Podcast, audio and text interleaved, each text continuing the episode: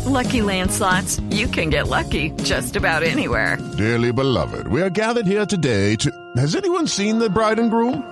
Sorry, sorry, we're here. We were getting lucky in the limo and we lost track of time. No, Lucky Land Casino, with cash prizes that add up quicker than a guest registry.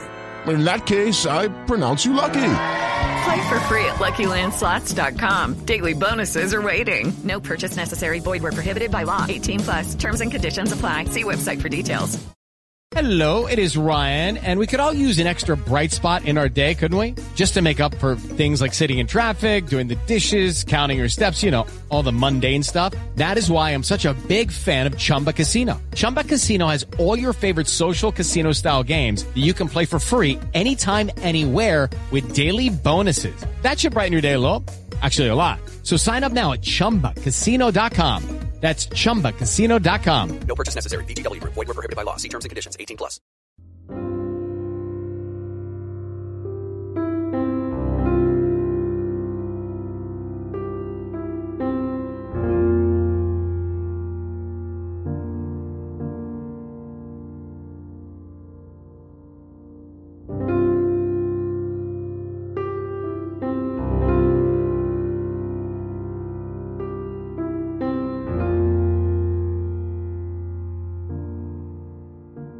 Back to the Missing Murray podcast. I am Tim here today with Lance and Chloe. What's going on, everybody? Hey, how's it going? We are in our brand new uh, Worcester, Massachusetts studio, Wormtown. Wormtown.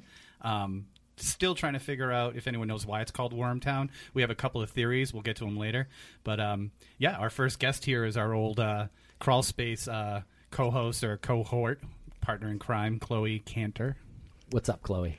Not much. I'm excited to be here. It's very good to have a studio space, and it's good to see you too. So thanks for having me on. Nice to see you too. Um, and so today I think we'll be talking a little bit about the disappearance of Murray TV show that just finished airing on Oxygen. And uh, I, I feel like Chloe's take will, will be especially interesting because it's sort of from an outsider's perspective from the show. She's been in the online community and a part of us and this whole missing Maura Murray community for years, but wasn't really a part of the TV show. Um, so I just kind of curious how it read from an like someone who was outside the TV show. And also as a uh, you know, we keep talking about the uh, citizen detectives. You were kind Yes. of unintentionally brought into it when you helped us out with Brianna. So here you are, witnessing the show, watching the show as part of uh, that community with Maura Murray and the um, and with the citizen detective community. So yeah, what's the uh, what's the overall feeling on it? I well, my opinion is probably different from the consensus, and I don't even think that it's fair to say that there is a consensus. I think that based on what people have been discussing on Facebook, on Reddit, on a number of different mediums, there's a lot of variance in what people thought about the show. I think. Should I start with how how I felt? Sure, or? please. Sure. Um, I think that this show broke a lot of ground. I think that a lot of relationships between investigators and witnesses and family members were damaged, and Art and Maggie were able to sort of fix those. We could see the way that they were able to communicate with friends and family. I think that they were able to speak with people that have been silent for many years, and it was just really exciting coming from someone that's been following this case for years and you can only fill in these spaces in your head but actually seeing these people talking like the interview with kathleen we haven't seen her sit down and talk to someone for a really long time probably since the disappearance happened and she was being interviewed by cameras in new hampshire during the search so having just having people like kathleen sit down and talk for the first time was amazing to watch Yeah. It was a pretty controversial moment there in the show as well. Uh, did you find that it was uh, as controversial as some people made it out to be? I think the when you say it's controversial, I think people felt that she was asked a lot of difficult questions and they had someone in the other room analyzing her body language to see if she was lying when that really wasn't done for anyone else and I, I get where people are coming from where they say that didn't seem like the most fair thing but it it I don't know if Ma- Maggie and Art really had the most say in what people came in or hmm, let me start that over. I don't think that those decisions were made by Maggie and Art about who was coming in and observing the interviews. I think that Oxygen maybe had more of a say than we like to see Yeah, well, they they definitely did. Um, it, it was it was had nothing to do with Maggie and Art. They did not come up with that idea. They did not decide to get Evie in there to read her uh, body language or anything like that. Um, but it also does speak a little bit to the actual investigation. People have to understand that this is about Maura, and for for years, Kathleen has not said anything about. I mean, it, there's a direct um, connection there between the phone call that Maura has and, and says my sister, the, and if you're going to interview Kathleen after so many years as part of an investigative tactic, bringing somebody in to analyze body language, especially if it's a family member, seems like very reasonable to me.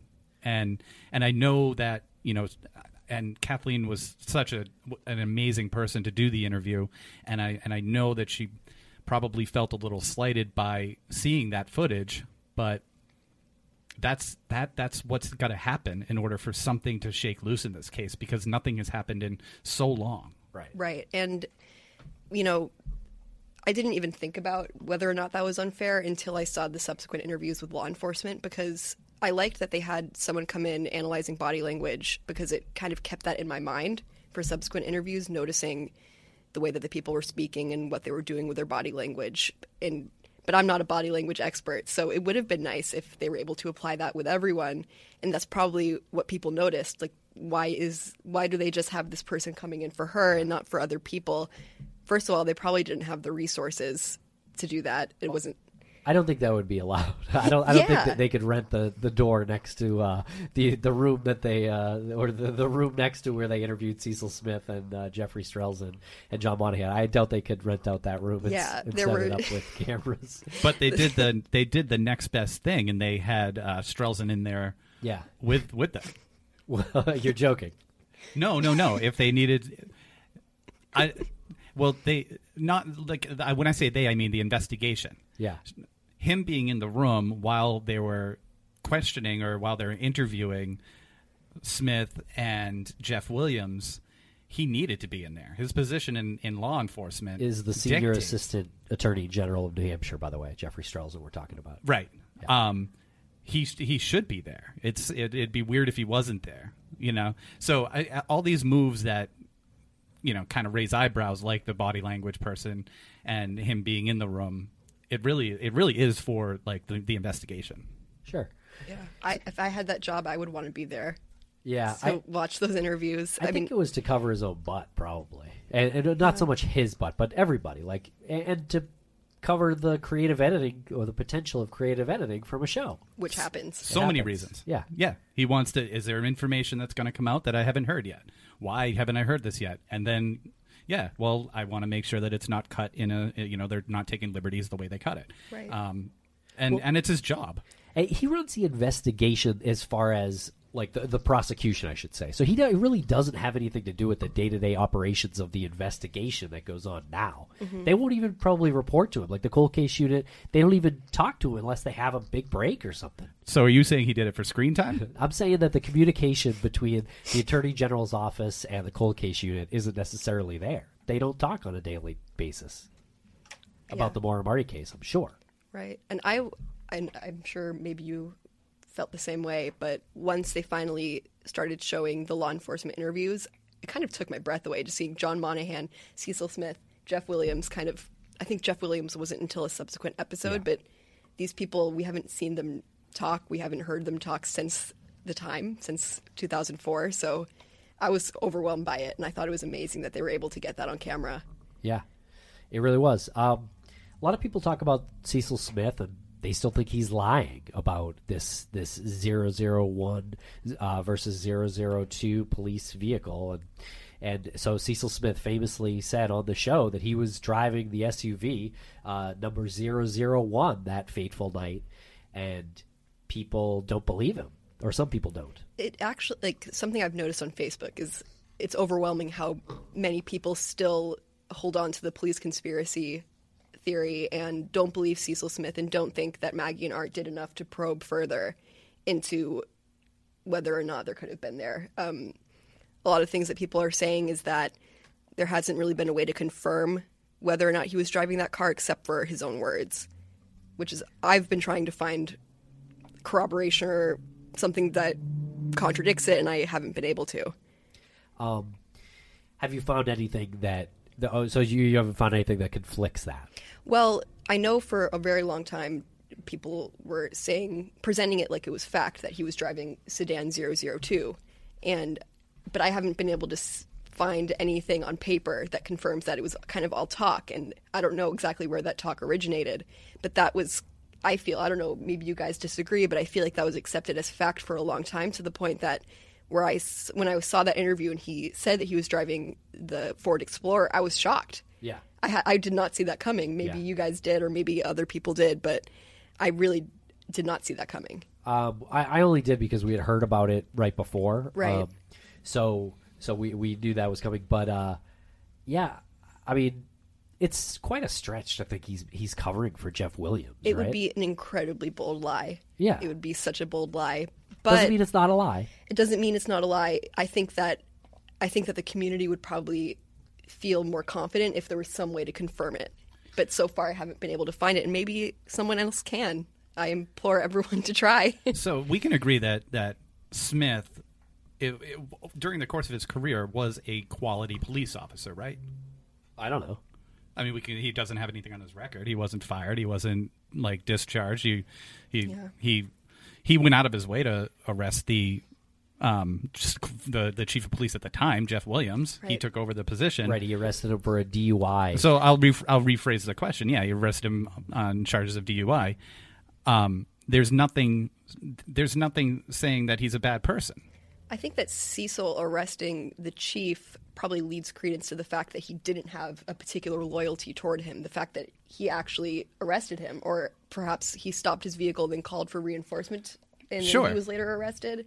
I think if there was this loyalty there to the point where he would cover for him on national TV, he probably wouldn't have had him arrested. You would have just let him go. So my my my point is, we're looking for this documentation of who was driving which vehicle, and the police and Smith they all say that they this vehicle was out of commission and I was driving this vehicle, and we're hearing it from people who have, as far as we know, a, a good record. How is that? How? Why are we at the point where we we immediately distrust the chief of police who has a good record and say, well, he must be lying because he's nervous on camera? I think one, it's because, and I'm not trying to criticize anyone, but I think when people are holding on to a theory that makes a lot of sense for a really long time, at least makes sense to them, it's hard for them to let go, especially when they don't have further proof of what he's saying. I don't think he has a reason to lie here, but I think people might be accusing him of lying just because the narrative that's been out there all of this time was that it was a sedan. And I don't, like I said, I don't know where these these I don't, I don't want to say rumors, but where the story originated from. But you know, we've been hearing that 001 was out of commission, that it couldn't have possibly been out there that night, that it wasn't working, that that he was driving the sedan, and some people have said that he was definitely driving the sedan 002 because on the dispatch logs it was identified as H2. Inaccurately identified as H2. Yes. Right. And that was one of the questions that we've always had, which was what does the H stand for? What does the H plus that number stand for? Because if the police are identified as a certain number in the dispatch log, why would they be identified by a, a letter and a number? And the letter obviously is is Haverhill, right? Yeah. And two and one and three, I'm I'm that is the the rank. He was second in command behind Jeff Williams. So that he's being identified and we have a. should we say Aaron? Because she has it Go for it. Okay and Aaron Larkin was actually face to face with the Haverhill Police Department and just point blank asked them that question, and that's the answer. Yeah. So I'm wondering why we, you know, it's a police department of four back then. Why, why are we? Why are th- they can't? They, you know, they're they're they're they're botching the investigation out of you know one breath. People say they're they're botching the investigation, and then the next the next breath is that it's this conspiracy of silence.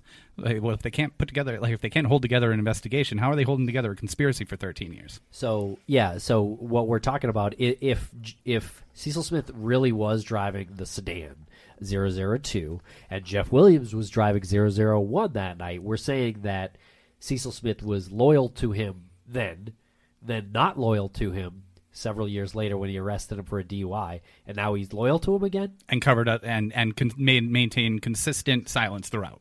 Yeah, it's it's confusing. Right. Also, I'd like to note that uh, we have heard from Maggie and Art that the cold case unit does have proof that Cecil Smith was driving SU or uh, yeah SUV 001. Um, we are not allowed to say what proof that is, and they have not provided that to us. Uh, so I demand but- it. Well, I demand another- the truth. I demand it. but it's another one of those things that people will point to and say, "Well, they're lying to you guys."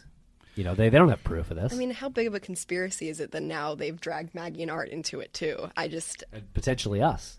right, yeah. I don't trust you guys anymore. I tell you, it is it is wonder it is a wonderful feeling when you finally let go of of that narrative when when you've held on to a narrative for so long. Because I mean, you and I have Tim when we've uh, you know talked about the case way back, you know, and it's like I.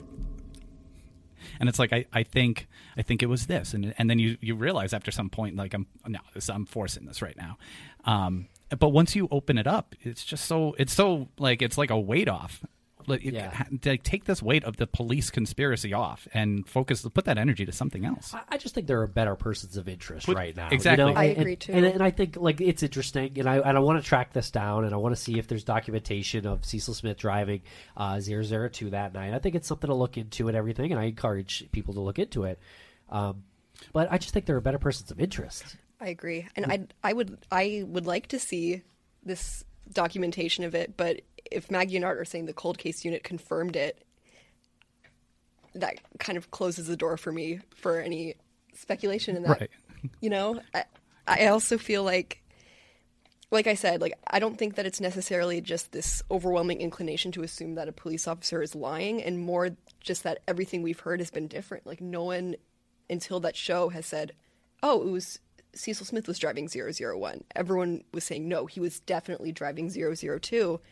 So, I mean, is it productive to talk about how we got there, or I don't know. Yeah, I, I, I'll- suppose it is, but it's probably its own episode. It's Yeah. right, and and it should be noted that Karen McNamara, witness A, who claimed to have seen the SUV at the scene, who drove by after leaving work, um, it's not debunked. She saw what she saw. Right. It just wasn't what it was made into years later. You're talking about the Oxygen headline that says "Witness A debunked," Yeah, which yeah. it isn't. It isn't accurate at all. it sounds like it was it verified what she saw. Right, She it- they absolutely did, yeah. she said that she saw the police SUV, and everyone else was telling her that she didn't, but she was steadfast. No, that's what I saw, and it turns out it is what she saw. Yep. But because people were arguing against it for reasons that I can't quite track back to yet, uh, it started creating all of these ideas that maybe someone's lying. That there's some conspiracy out there. So that's really what's debunked is she saw what she saw, but what's debunked is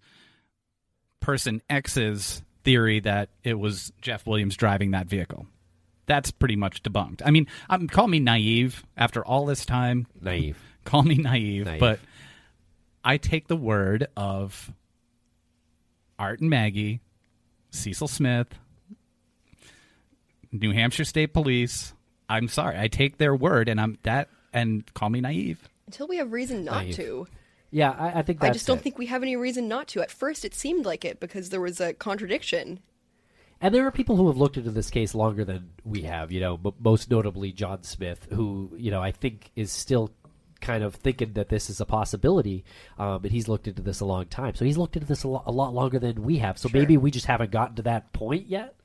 Well, maybe I mean we should we should maybe talk to him and try to figure out where because I, I believe it was him that was saying that I mean No, no, I love to. Yeah, yeah it was him he was really putting it out there that he was driving 002 and that Karen was told that that wasn't what she saw and Right. that I- I think I don't know if he said it or if Karen said it but someone said that she was told that the car was out of commission and that it wasn't possible so I don't want to just discredit him and say he doesn't know because he's been at it from for 13 years. So Yeah. I'd like to know, I guess, where that information is based on. Okay. What who told him that it was 002? Right. Okay. Um, and maybe we'll follow that up with John uh, later in, in a subsequent uh, episode.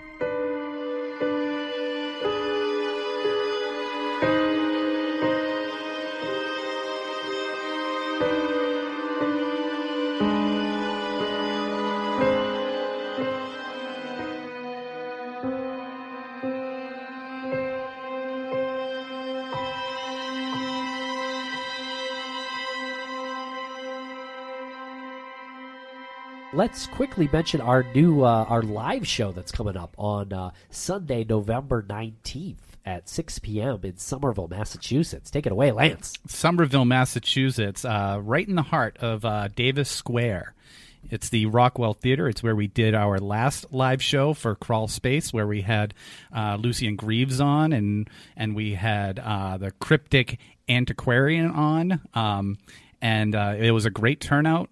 Get your tickets now for this one because we're pretty much ready to sell out. Um, the the the capacity is right around 190, and we set aside tickets for. Um, you know certain individuals. So we're we're we're rapidly approaching the uh, the sellout point.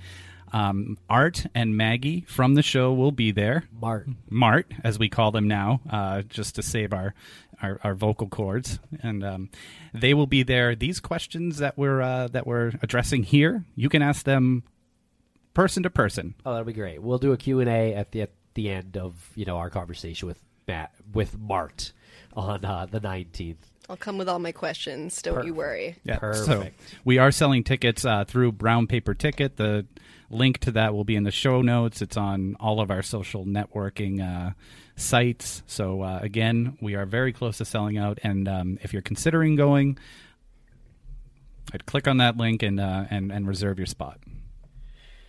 Um, well, one other thing I want to talk about is the DNA. Uh, Chloe, right before we started rolling, uh, you you called the you called your shot on this one, right when the Natalee Holloway DNA uh, situation was going on. Um, you came by my place. We had a quick conversation, and you were like, "Oh, DNA is going to happen in this in this uh, case too with the Maura Murray uh, show." And I'm like, uh, "I don't think so," and you nailed it. I didn't know at the time, but this DNA evidence. What do you think of this? It was amazing to hear that they were able to get not one but two people from that DNA profile from the blood sample. I wish that they were able to figure out who. You know, they said that the definite profile they had was a male and that they had a partial profile that they couldn't completely isolate from it and they couldn't identify if it was male or female. And I believe Chuck West said that the chain of custody was too unclear and that they didn't have enough to be able to confirm that it was anyone, but the fact that they were able to gather something from that was truly amazing to me, and I, I think it's amazing because you you guys were the ones that cut those those wood chips off, right? we we took pieces from the upstairs floor, and John Smith was the one that took um, the much larger uh, samples from the downstairs closet underneath the um, A-frame stairs that go to you know up. Th- that's the closet that the cadaver dogs hit on back in the the, the family PI run search back in 2006, I think it was. Uh, so they hit on that closet, which means that the dogs thought that there was a dead body at, in that closet at one point. Right. These aren't these aren't like um, scent dogs that will pick up a dead uh, raccoon. Right. And I saw there was some discussion like, oh, what if it was menstrual blood? Oh my god! In the closet. that annoyed me to no end. A cadaver dog took a hit on it. Someone was probably dead in there. Not to mention the profile that they were able to get was a man, so I don't think that it was menstrual blood. And they did get a female profile too. Uh, and there's they no- did? yeah. So what? There was one man and one female. Is what is what we Oh. know, and but we didn't know that they had a whole profile yet, and we still don't know if they could get one. But we we believe that they could potentially get one. Did I miss that on the show? I thought they said they weren't able to confirm whether or not it was male or female I for the second one. I can't remember if that happened on the show or if that was something we talked to Maggie and Art about afterwards. I I thought it was on the show that it was a woman. Oh yeah, And they said it could be Maura. Yeah. I remember she said that that like are you going to take this to the police because it could be Maura. And when they were discussing it at that point, it sounded like, you know, with the DNA profile, you have the numbers to compare it to with the origin profile. So uh, when I saw that, I was like, "Oh, here we go. They can just look at Maura's sample that they definitely have and compare the numbers." But then they said they couldn't. So that that kind of confused me a little bit. I don't know if you have any insight on that. I don't really, um, but I think it is still being worked on. That that is what I what we know. So there is some more information potentially to come out about this DNA. Right. What we don't know is what we don't know, and that is they they control it now. And when I say they, it's the people testing the DNA, and we should we should have faith that these people are going to do their due diligence and and do a proper job with testing it. It's very small, and Art reiterated this several times. It's a very small sample. Mm-hmm. It's a very small sample. There's much larger samples that are that exist or hopefully exist in the house, in the place in the closet that the cadaver dogs hit on, and Still, yeah. still, as hopefully, unless something some massive renovation happened, which would involve digging up the cement foundation. But um, just have faith that uh, DNA is in the hands of the right people. Yeah. And I know that we're not privy to this, but I wonder if if that bloody knife that Fred ended up submitting to the police that was given to him by who was it, the brother? Larry. Larry Moulton. Moulton. Larry Moulton. I, I wonder if it's the same blood. If they're able to compare the blood on that knife versus the blood on those on the wood. I'd say if that was the case right now, if they you you would have seen some um, there there probably would have been something uh, along the lines of a, a search warrant or an arrest at this point. Well, yeah, I have a theory about it, actually. Sure. Yeah, sure. Well, I, I think that that Larry g- brought this knife to Fred, knowing that it wasn't the murder weapon, but he wanted to get his brother investigated uh, because he knew that he either did do something or potentially could have done something. But Larry, you know, we heard a lot about Larry too, being kind of a uh, a weird guy too. Right, and why give it to Fred? Why not give it to the police? It's just it's a little indirect. And you'd think that if it was if like you said, you don't think it was Maura's blood, but if it was, you'd think there would be an arrest. Or there would have been an arrest. there should be something that's moving forward at this right. point. So it probably wasn't. Just, It would have been, yeah. I the Moulton brothers. I you know they they're filed in the in the under the section super shady individuals that you can't put a you know put your finger on. We can't describe them. You know, you're like I heard he's a, a weird character. Um, That was being nice. and that right, uh, we've heard that th- these guys are monsters. We've we've also heard that they're very loving men. Right. People have come forward on the Facebook discussion groups with screenshots of people testifying to Claude's character, saying that he's the, he was this loving man. But Yeah. I think even the worst people can show different sides of themselves. Like my favorite example is Ted Bundy saved I don't know if it was hundreds or thousands of lives working for a suicide hotline. So there was a good side to him that helped people, but it doesn't take away from the fact that he had an evil side. So I don't think I think people can think awfully black and white about what people are capable of just because they do one good thing or one bad thing. Or because you're this person's niece or nephew or something like right. that. Right. Yeah, of course you're going to have a different perspective. Right. And Ted Bundy probably got off by saving lives as much as he got off, you know, the power that he had. Control. And I'm not comparing Claude Moulton or Larry Moulton to Ted Bundy by oh, any means. me means. neither. Sorry. No, oh no, I it was a great it's a great story. Um Well, well, he he what- did have he does have you know I, think I think this is confirmed that he has uh, seven different kids from six women. So so seven kids from six different women. That's Claude, the guy who lived in the A-frame house the time Maura went missing. So that that you're you're talking about a guy who has to be somewhat charismatic. I have no idea what he looks like. He might be you know he might be really handsome guy. Uh, I I don't know, but you know he's that's uh he's got some game i guess. I mean he Yeah, must be somewhat charming. I mean we hear psychopaths are charming like ted bundy for example didn't have a problem getting a date. No, I mean, he has a daughter out there too. But I'm not going to speak to the sexual prowess of oh no i mean i'm not even I mean, trying yeah, to it's not either. I'm just i'm just saying that he could he must have had some char- charisma. But even if he must have had some sort he of attraction. yeah. You'd think, but even if he didn't, I just I think most people can find someone out there who can say something good about you, even if you've done horrible things. There's going to be, you'd think, at least one person that can speak to something nice you did. Not once. Lance. I've gone a long Not time Lance. without Yeah, without some confirmation. I'll I'll speak for you. I got you. I'll vouch for you. Amplify your career through training and development solutions specifically designed for federal government professionals. From courses to help you attain or retain certification, to individualized coaching services, to programs that hone your leadership skills and business acumen, Management Concepts optimizes your professional development. Online, in person, individually, or groups, it's training that's measurably better. Learn more at managementconcepts.com. That's managementconcepts.com. Amplify your career through training and development solutions specifically designed for federal government professionals. From courses to help you attain or retain certification, to individualized coaching services, to programs that hone your leadership skills and business acumen, Management Concepts optimizes your professional development. Online, in person, individually, or groups, it's training that's measurably better.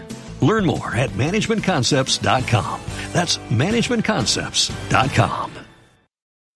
Amplify your career through training and development solutions specifically designed for federal government professionals. From courses to help you attain or retain certification, to individualized coaching services, to programs that hone your leadership skills and business acumen, Management Concepts optimizes your professional development. Online, in person, individually, or groups, it's training that's measurably better.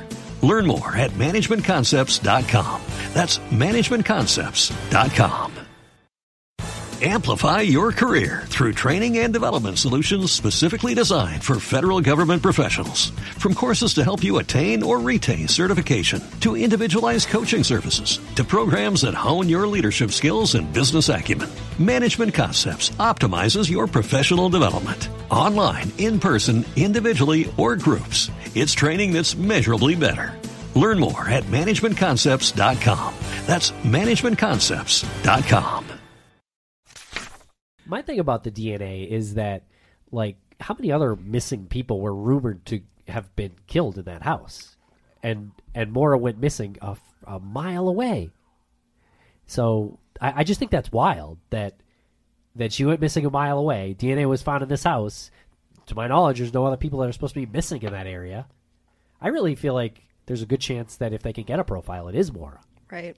Well, and it sounds like just from the I can't remember the man's name, but the person that was in charge of the Fish and Game searches, Todd. Todd. Todd look- I think he said that out of the many, many people that he's looked for, only two people haven't been found, and one of Yeah. them's Maura. So there's only so many people who have gone missing in that area. tells me she didn't she didn't go walk it off um and we, we just talked about Claude potentially having some charisma, and everyone says, "Well, who's what? What car is Maura going to get into? What stranger's car would Maura get into if she didn't say yes to Butch Atwood?" You it know? would be someone that wasn't going to call the police, presumably, because that's I think a big fallacy. If she said no to Butch, why would she say yes to anyone else? Butch lived right down the road. Right. Said he was going to call the police. Said he lived right down the road, and he was he was a bus driver, and I know they go through background checks. I would have been I wouldn't have gone into that bus with him, or I wouldn't have gone to his house. I just think she changed her mind. Right, I- there's a- yeah. I I, Right. I think he approached her before she had abandoned her car. He he came up on her car before she was done trying to start it again. And it Right. could have been before she made calls. Like she could have said to him, like, "I'm going to call AAA," and he misheard her, or it, the circumstances definitely could have changed, and most likely did change after he left, and she was alone, and it was cold, and she needed a ride probably. I think that the most likely scenario is that she would have accepted a ride from someone that didn't live right down the road or didn't advertise that they lived right down the road, weren't going to call the police, and maybe looked less threatening. Sure, and I, I think at this point we can safely say that there's a before, there's a before the, uh, before um, there's a, like a before Butch Atwood mindset and an after Butch Atwood mindset. Or I, I think And it's more- the car. I, I would say the, but before she tried to start her car, and then after she Sure. realized the car doesn't start. Exactly. Yeah. So there's a before and after. There's a I can get the car out of here. I'm going to try to get the car out of here. that's when Butch came. I'm going to say no to this help because I just get hit in the face with a airbag and I'm hung up. So probably not thinking clearly. And then there's a I'm not getting the car out of here. I need to come up with an alternative. Right. Oh, and, and right in there is when she, what I think is when she went to the trunk and, and put the rag in the tailpipe. Right. Went back into her car, tried to start it again, and then it didn't. It didn't work. We know from the black box that there was no accident before that one, and we also know that she tr- tried to start her car seven times after that accident right there in the corner. So she was trying to get the car the hell out of there, and she she must have put the rag in there herself.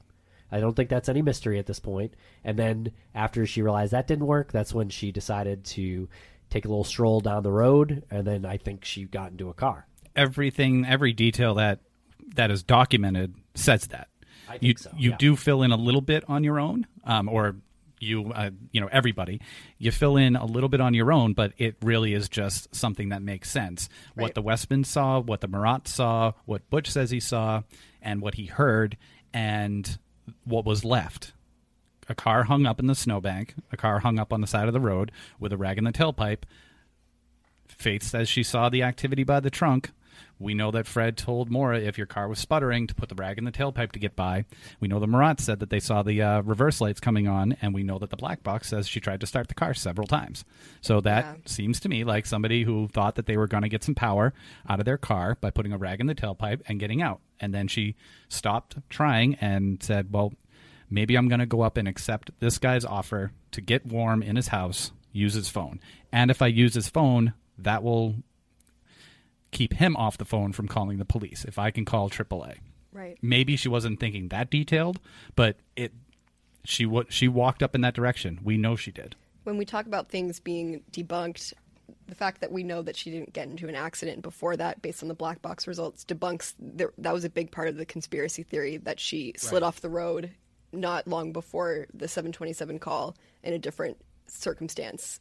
So that's debunked because that I think that fed into the police conspiracy theory because in that scenario the police were already aware of her and were looking for her, which people connected to the fact that they that the SUV passed witness A twice. Maybe they were kind of looking around for her, but if she didn't get into an accident before that, that kind of debunks that.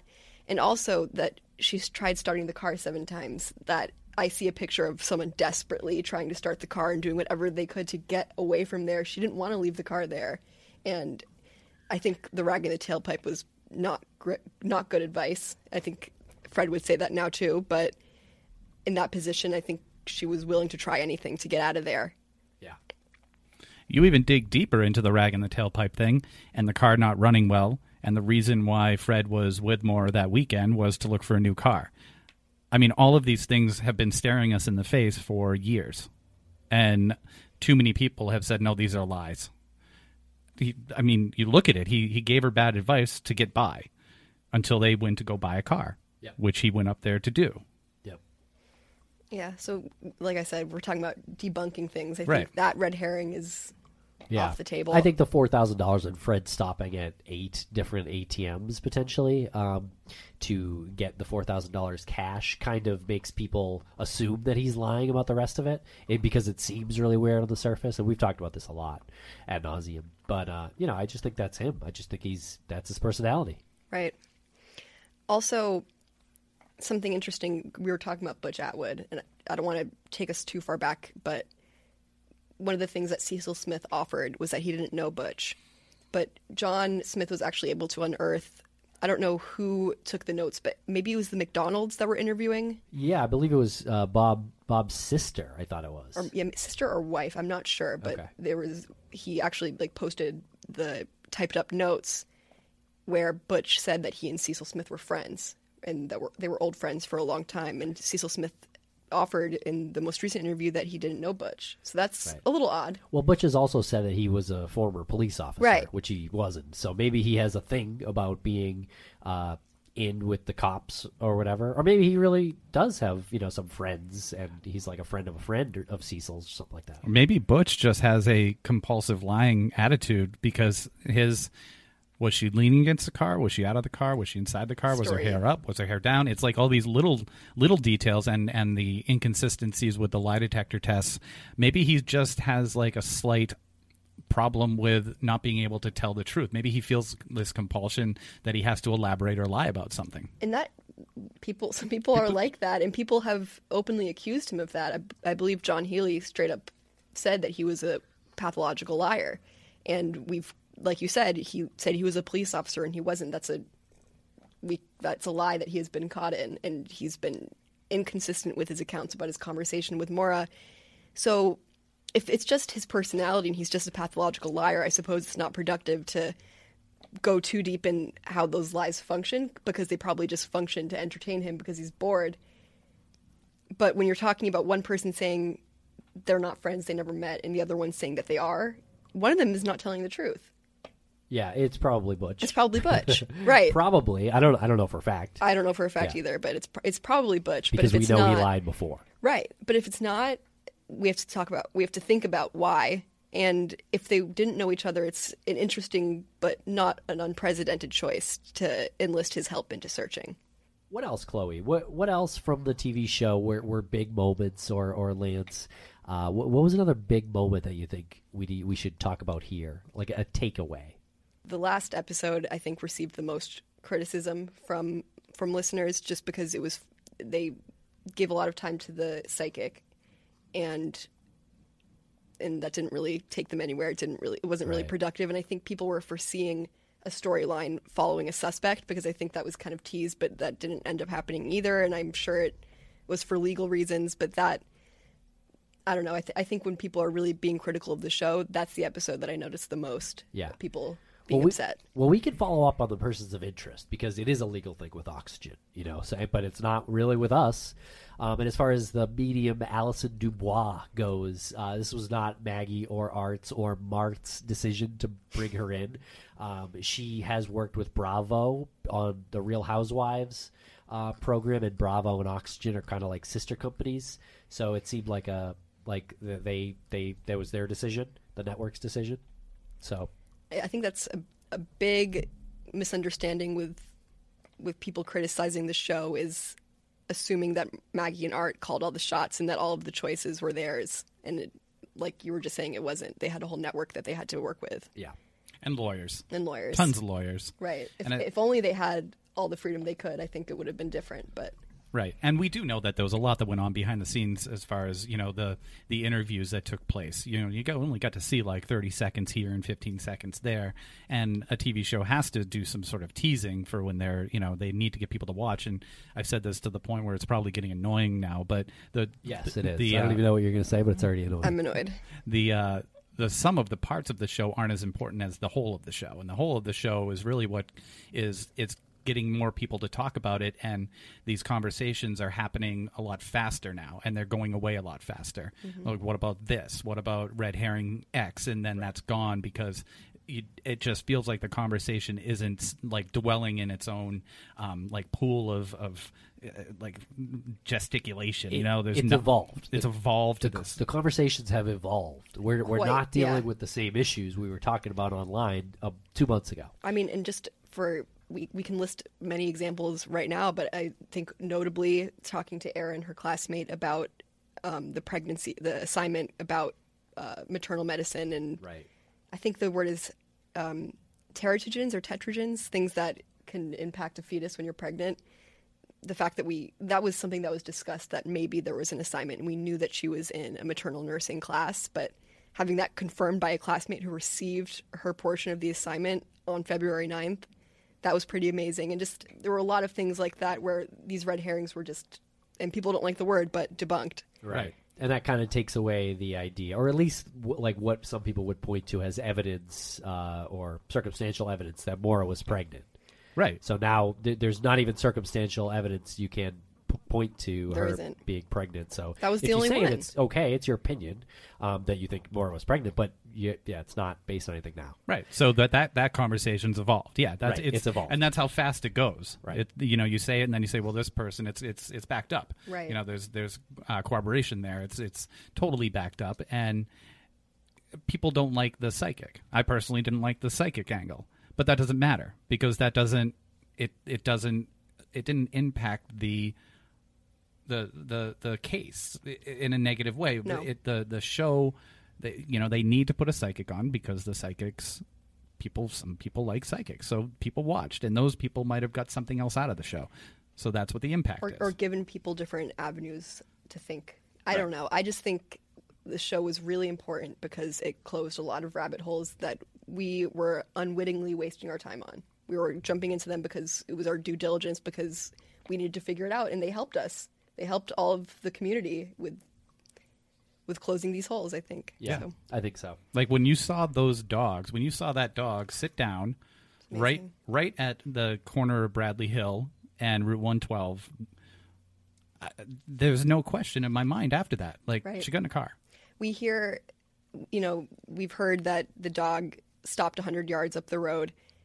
I remember when you asked those questions to law enforcement, they couldn't really confirm it. They wouldn't really directly answer the question. And there's been criticism in the past that it was too long and all of these things. But I really think that the show showed us how the scent trail works and the science behind it and just giving us that actual demonstration for me. And we also learned that the dog did it not once but twice. I, I hadn't heard that before the show. Right. Two different dogs, I believe. Two different dogs. So that's that's a measure of reliability there. That they did it twice. Yeah.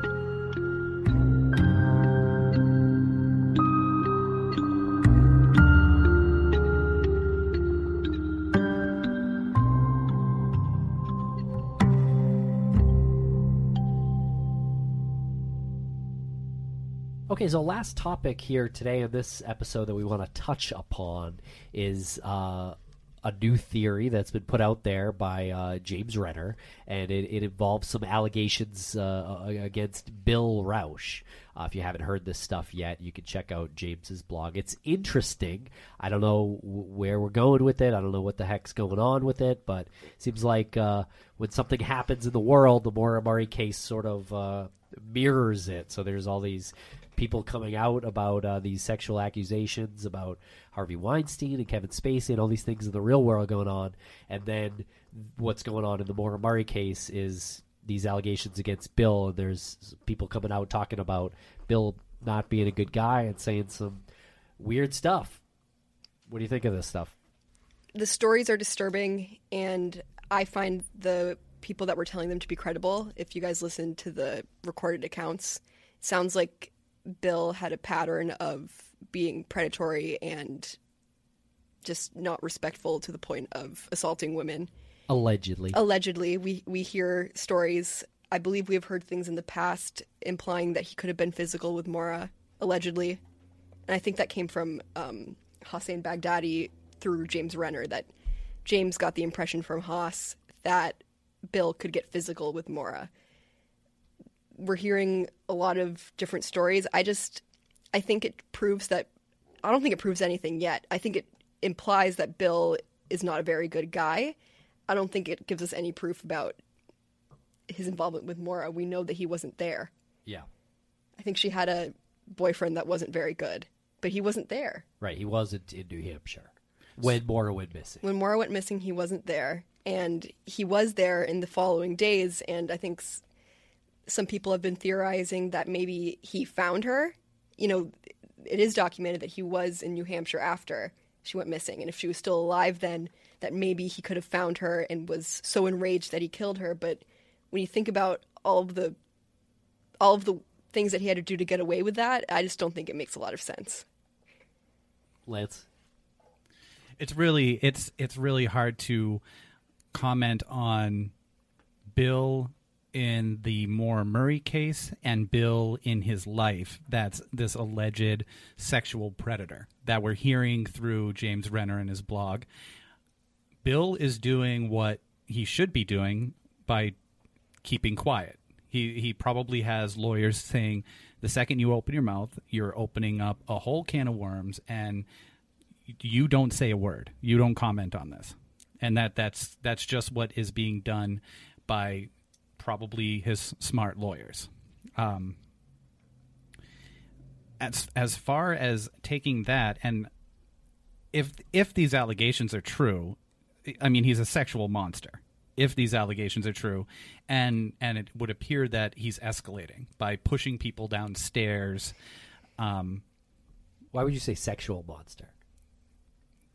Because these are sexual. There was only one abuse- story that involved, or, or There okay, were- I guess the, the, yeah. the first story involved a, sort of an attempted sexual in the uh, office. Yeah, yeah, okay. Yeah. Let's- yeah, I mean, it all seems very sexually based Yeah, anyway. the story with the she was- choking. She was pushed over a table, and he kept pushing her back down. In, in this story, that's that's Right, what that's was being what she said. said, It's pretty yeah. sexual. Yeah, That Okay. yeah, and then and then pushing like allegedly pushing someone the same person down the stairs in a subway. That story's terrifying. Just I lived in DC. The DC. story's terrifying, and yeah. those those those uh, Yeah. escalators are so long. Like he could have killed her if that's Yep. true. if that's true, and and that's a, that's a separate investigation, right.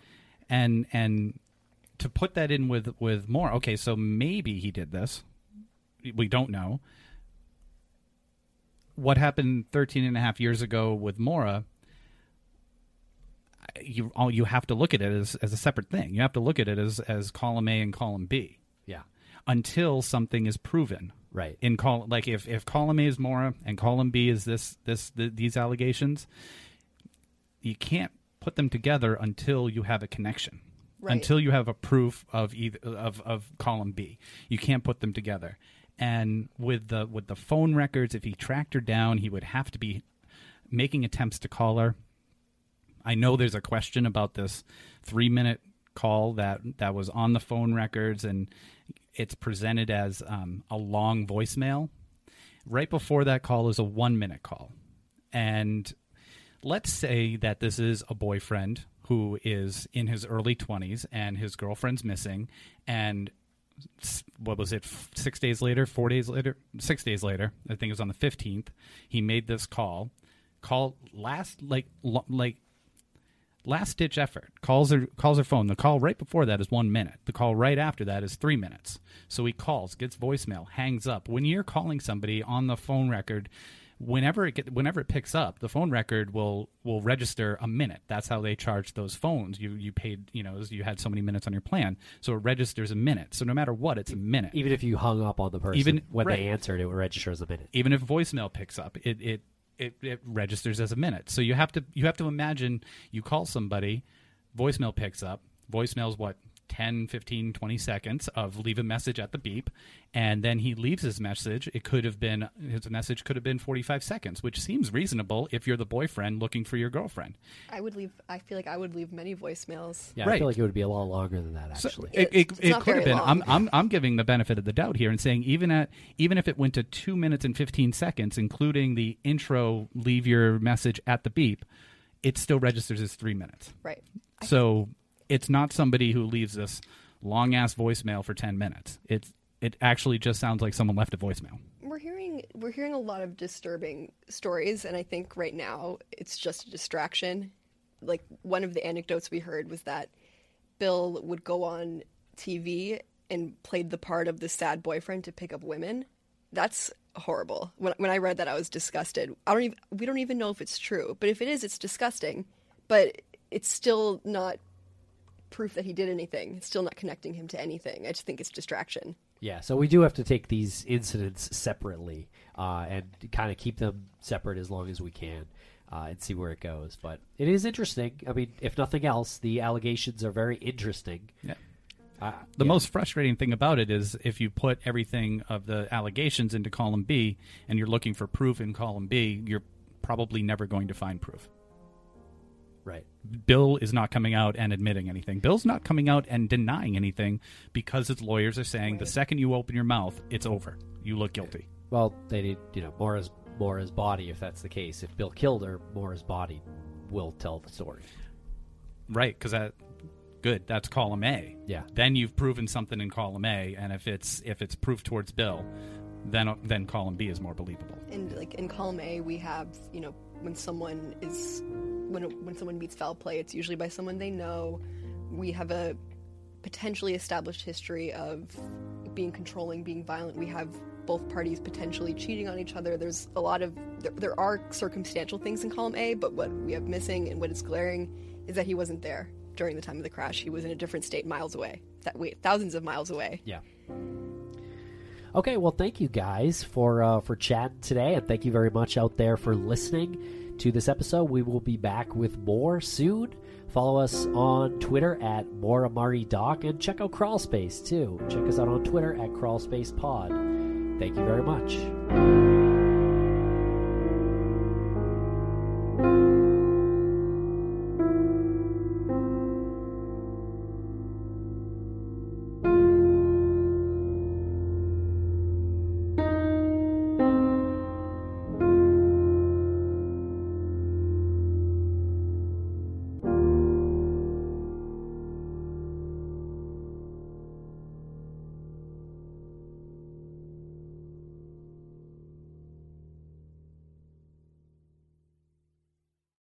With the Lucky Land slots, you can get lucky just about anywhere.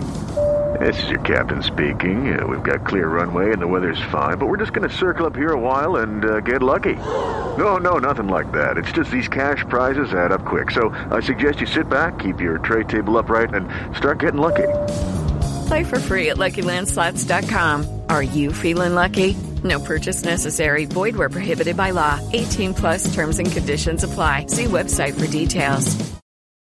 Amplify your career through training and development solutions specifically designed for federal government professionals. From courses to help you attain or retain certification, to individualized coaching services, to programs that hone your leadership skills and business acumen, Management Concepts optimizes your professional development. Online, in person, individually, or groups, it's training that's measurably better. Learn more at managementconcepts.com. That's managementconcepts.com. Amplify your career through training and development solutions specifically designed for federal government professionals. From courses to help you attain or retain certification, to individualized coaching services, to programs that hone your leadership skills and business acumen, Management Concepts optimizes your professional development. Online, in person, individually, or groups, it's training that's measurably better. Learn more at managementconcepts.com. That's managementconcepts.com.